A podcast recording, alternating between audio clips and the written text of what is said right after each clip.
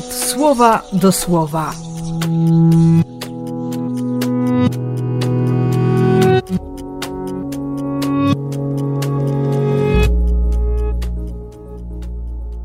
Osiemnasty lutego, sobota.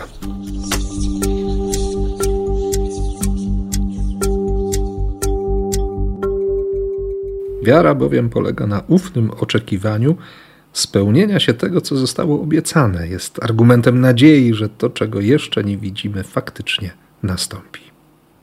Najpierw istota wiary, a potem praktyka wiary. Abel, Henoch, Noe. To akurat ci w dzisiejszym pierwszym czytaniu. Potem jeszcze Abraham, Izaak, Jakub, Józef, Mojżesz, Rahab się pojawia nawet. No a czasu zabrakło autorowi listu do Hebrajczyków, żeby opowiadać o Gedeonie, Baraku, Samsonie, Jeftem, Dawidzie, Samuelu, czy o prorokach, którzy trwając w wierze zdobywali królestwa i ogłaszali Bożą sprawiedliwość. Zaufanie.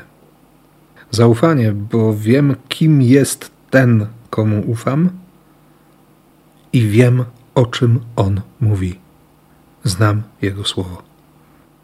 I wydaje się, że w Ewangelii Bóg powie: Sprawdzam. Jezus udaje się na wysoką górę w odludnym miejscu, zabiera Piotra, Jakuba, Jana i tam na ich oczach doznał przemiany. Ciekawe, że święty Łukasz, kiedy będzie komentował to wydarzenie, napisze, że to się stało podczas modlitwy Jezusa. Apostołowie spali. Ale zarówno Mateusz, Marek, Łukasz też zaznaczają fakt, że przy Jezusie stanęli wtedy Eliasz i Mojżesz.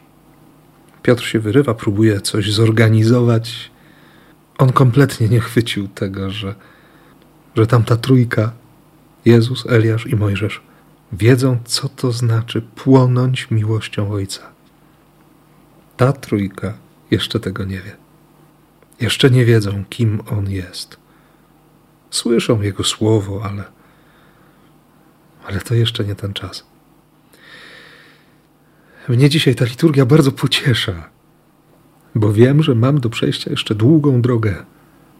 I dlatego tym bardziej cieszę się, że, że słyszę głos Ojca. To jest mój syn, to jest mój umiłowany. Bądźcie mu posłuszni, bądź mu posłuszny.